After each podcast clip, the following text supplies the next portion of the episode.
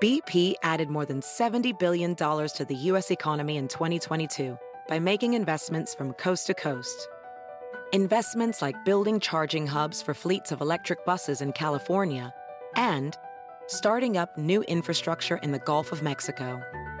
It's and, not or. See what doing both means for energy nationwide at bp.com slash investing in America.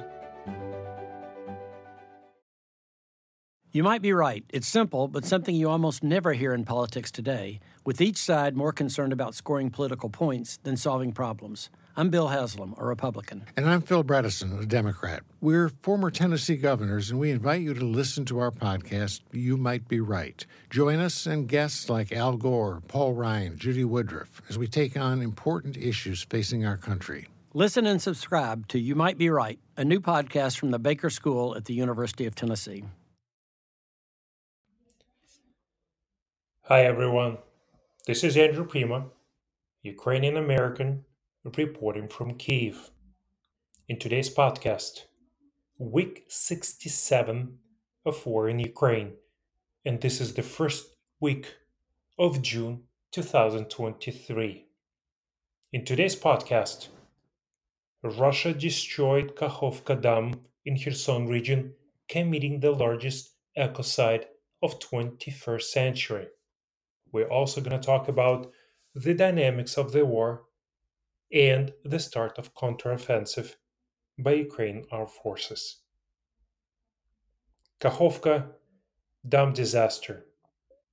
The destruction of the Kakhovka Dam was the fast-moving disaster that is swiftly evolving into a long-term environmental catas- ca- catastrophe affecting drinking water, food supplies, and ecosystems reaching, reaching into the Black Sea.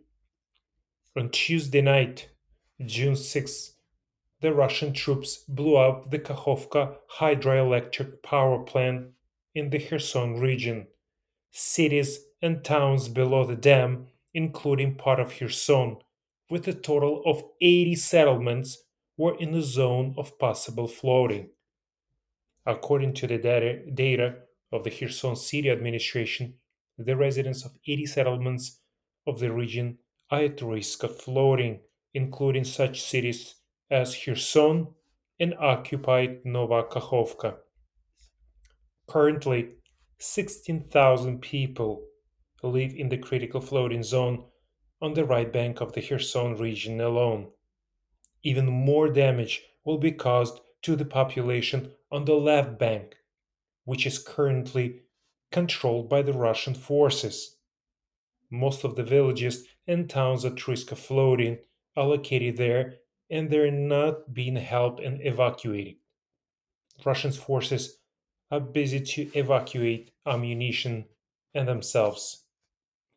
Ukrainian authorities previously stated that the dam's failure could unleash 18 million cubic meters or 4.8 billion gallons of water, warning that it would flood Kherson and dozens of other heavily populated areas.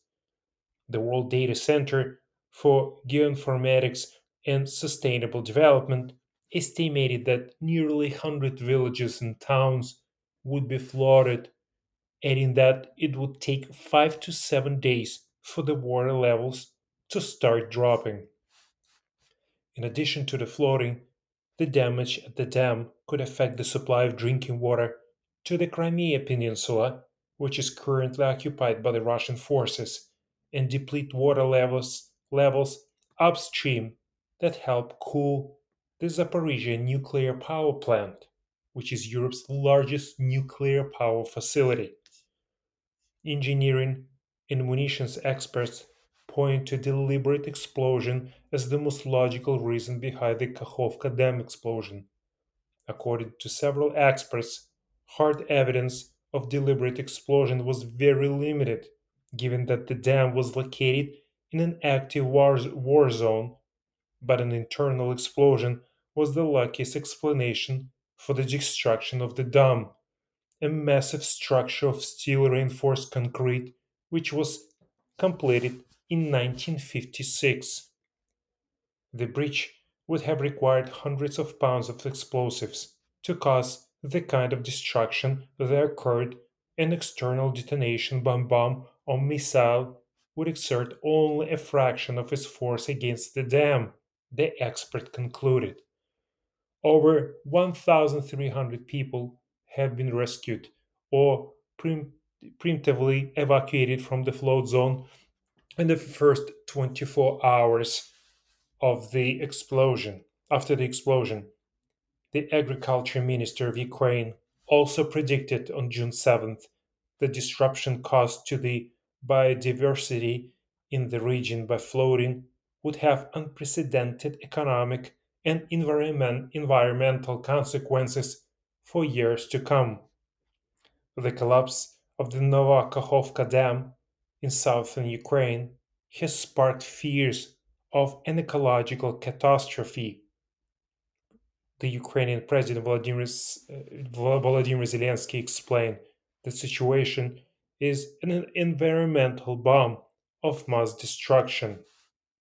Water levels on Wednesday of last week continued to rise of the Russian occupied dam and hydroelectric power plant was damaged early on Tuesday, forcing more than 1,400 people to flee their homes and threatening the vital water supplies as floating inundated, inundated towns, cities, and farmland. Currently, the consequences are catastrophic. More than 40,000 people have been affected. Homes and infrastructure have been destroyed. Land has become unsuitable for agriculture, and water supply has been disrupted in a number of regions, both in the government controlled areas and in the territories that temporarily occupied by the Russian forces. Concerns are now turning to the dangers to wildlife, farmlands, settlements, and water supplies from the flood waters and possible contamination from industrial chemicals and oil leaked from the hydropower plant into the Dnipro River. The Ukrainian Agriculture Ministry said in a statement the next day on Wednesday that 10,000 hectares or 25,000 acres of agricultural land are expected to flood on the right bank, the west side, controlled by Ukraine. It was several times more on the left bank, the ministry added. The collapse has left 94% of irrigation system in Kherson, 74% in the Zaporizhia, and 30% in Dnipro region without a source of water. The ministry added that the dam will lead to fields in southern Ukraine turned to, into the desert. So the terrorist attack on the Kakhovka Dam caused enormous damage to the region's people and the environment. Unfortunately, the situation worsens daily. Agricultural land has been washed away, and the consequences from the flooding of local farmland are likely to be felt for years, causing billions of dollars of damage to the people, farming business, and the land. Landmines are also being dislodged by the floodwaters, prompting concerns not just for Kherson residents, but also those coming to assist. In addition, the river has been contaminated with 150 tons of oil products from the hydropower plant, and another 300 tons are at risk of leaking, which may spread downstream to the Black Sea. Ecological damage for the dam's collapse in the southern region will be more than 1.5 billion though the consequences have just started to be tailored. Moreover, the Black Sea has begun to become desalinated, and the, sal- the salinity of the water near Odessa region is almost three times lower than the normal level. The interruption of water flow has affected households, municipal networks, the agriculture irrigation systems in Kherson, Zaporizhia, and even temporarily occupied Crimea. The flood potential affected around 100,000 people directly, while up to 1 million, 1 million people could lose their access to the drinking water. As a nation, as Ukrainians, we accepted that this has happened and we must deal with it and do our best to save the region and its people. But what is sickening is that while the rescue teams from Ukraine and overseas evacuating people from the roofs of flooded homes, the Russian forces have been shelling the aff- afflicted areas since day one of the, of the disaster. On Sunday, these animals opened fire on civilians in boats during an evacuation from severely affected areas. As a result, three people died and 10 were injured, though several wounded were able to reach the Kherson hospital, where doctors continue to fight for their lives. In modern society, you know several serial killers and repeat offenders are imprisoned for life. Why? Because you cannot change the way these criminals think or act. If you give them freedom, they will torture, rape, or kill again. And simply their nature. Do you think this case with the terrorist or Russian terrorist state is different? Not at all. So, Ukraine armed forces trying to end this nightmare by accumulating as much weapons as possible and start and start the counteroffensive. But before we discuss that, why do you think Russians did that? Why they destroyed the Kakhovka Dam?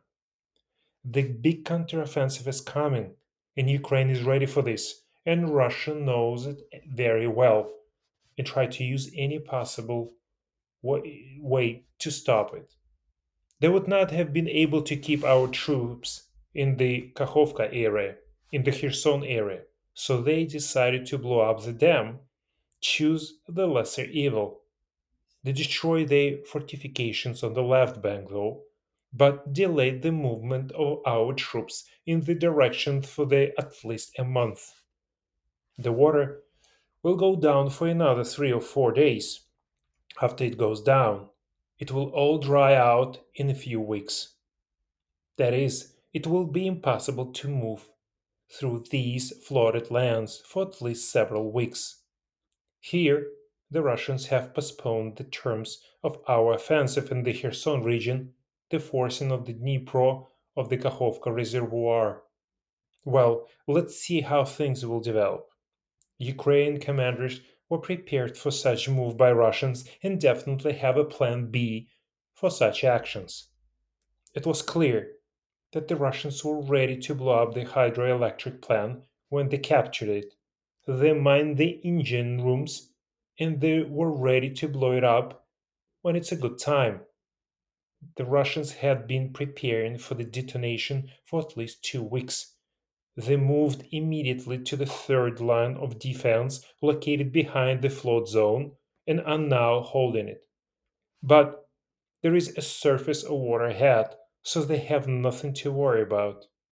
On this part of the front, the Russians had the least amount of forces and means.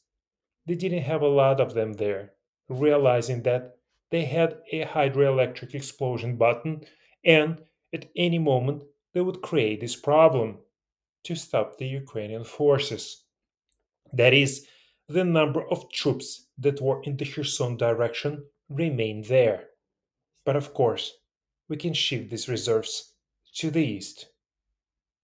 One of the reasons why the hydroelectric power plant could be blown up was precisely to cover the withdrawal of Russian troops from the Kherson direction, to cover from a military point of view, because if we started to force across the Dnipro River, they would have to flee. They would leave a lot of equipment. Many Russians would be captured and there would be a lot of dead people. So, Ukrainian armed forces started dictating the rules of the war recently. The actions of Ukrainian troops led to the cessation of offensive actions of the Russian invaders in all occupied regions. These regions are Zaporizhia, the Donbass region, and Kherson regions. The second army of the world, the second strongest army of the world, which talked about taking Kiev in three days, is now proud of, of the fact that they somehow managed to hold the defense under blows of the Ukrainians. Although the enemy still has a much lar- larger number of combat equipment, heavy weapons, tanks, and especially aviation. So Russia is trying to create the impression that a major Ukrainian offensive has begun, and the Russian army has allegedly already repelled it. In fact, Ukraine is forcing the enemy into a battle of attrition that can last more than one month. If you remember, the same strategy was used liberating the Kharkiv region and the Kherson region, where part of the Great Battle of Attrition was fought for many months in 2022, and the Russians in the Russian front could not withstand the strain. Not everything is going the way we want it as well. We have some issues and struggles sometimes, just like the enemy. But Ukrainian soldiers at every take every opportunity as always, selfishly go forward and hold the positions. The military support work of the second line, which is reconnaissance weapon supplies, should support the struggle and help the front line with drones that are a key importance in positional combat. No matter what meetings we hold, no matter how many procurements are announced, all this is not enough. Drones are needed now, first of all. It is an absolute priority. The second priority is electronic warfare equipment to protect against the Russian drones. Delivery of drones and electromagnetic warfare systems produced by allied countries are no less important. And the production of drones and electromagnetic warfare in Ukraine is also of no less importance. We're interested in maximum purchases to increase the production. The battle of Ukraine continues and it will be long. It is important for us in this fight to throw as many drones, as many as many equipment and shells into the bottle as possible, to throw as few people into the bottle as possible, to reduce our losses as much as possible. So, Ukrainian forces intensified their counteroffensive over the weekend claiming to have breached Russians' defenses and liberated at least three villages in the southeast of the country. The Ukrainian army said that on Sunday it had liberated Blagodatne, Neskuchne, and Makarivka villages. So, those three villages in the south of the Donetsk region, marking a break in at least one layer of Russian fortifications Ukrainian soldiers posted a video of themselves raising the country's national flag on a building in Blagodatne and holding the brigade colors in, in Neskuchne. Hanna Maliar, Ukraine's deputy, deputy defense minister, said late on Sunday that Makarivka, a third village further south, had also been liberated as our troops continue their assault operations.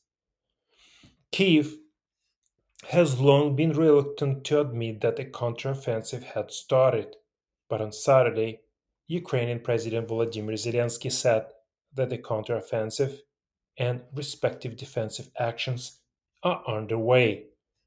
Ukraine said on Sunday its troops had recaptured a fourth village in a cluster of settlements in the southeast, a day after reporting the first small gains of counteroffensive against the Russian forces. Soldiers held up the Ukrainian flag in Storozheve in the Donetsk region. In unverified video footage posted online, and the defense minister thanks the 35th Separate Brigade of Marines for regaining control of the village. Ukraine has enforced strict operational silence to avoid compromising an operation it hopes will retake swaths of land in the east and south and threaten the land bridge Russia uses to supply the occupied Crimea Peninsula. Russia, which said last week the counteroffensive had begun, has depicted it as a failure so far, posting blur images blur images of destroyed American and German made fighting vehicles and tanks. However, the situation cannot be verified. Ukraine said on Sunday its forces had liberated three villages, and that lie on the edge of Donetsk region next to the Zaporizhia region. The reported advance of, if confirmed, appears modest, with Makarivka about 5 km or 3 miles from what had been the front line. Makarivka, which is 90 kilometers or about 50 miles from the southern rim of the Russian land bridge of the Sea of Azov. Some prominent Russian military bloggers said fighting for Makarivka was still raging, but confirmed Ukrainian forces had taken Blagodatne and Neskuchne villages. Russia has built sprawling fortifications to defend against an attack by Ukrainian troops trained and equipped by the Western allies. Ukraine's Armed Forces General Staff said in its regular fighting update that 25 battles raged in the previous 24 hours near Bakhmut, Avdiivka, and Marinka in the Donetsk region, and near Belohorodka in the Luhansk region. Sergei Cherevati, the spokesperson for the Eastern Military Command, said Ukrainian forces had continued to counterattack on the flanks of Bakhmut and had pushed Russian forces back by up to 7 to 800 meters. The Ukraine counteroffensive will gain full speed soon, and the damage of Kakhovka hydroelectric plant will not stop our forces from liberating the land. Glory to Ukraine. Glory to Ukrainian soldiers. Thank you for listening. Thank you for listening to my podcast. And if you liked it, please share with your friends. BP added more than $70 billion to the U.S. economy in 2022 by making investments from coast to coast. Investments like building charging hubs for fleets of electric buses in California and starting up new infrastructure in the Gulf of Mexico. It's and, not or. See what doing both means for energy nationwide at bp.com slash investing in America. Is America's primary system working? Is the Electoral College still the best process for electing a president? Could a third party candidate ever be successful? In a new season of You Might Be Right, former Tennessee governors Bill Haslam and Phil Bredesen gather the country's top experts to explore these issues and more as we approach the 2024 presidential election. Listen to You Might Be Right, a new podcast from the Baker School at the University of Tennessee, available now wherever you get your podcasts.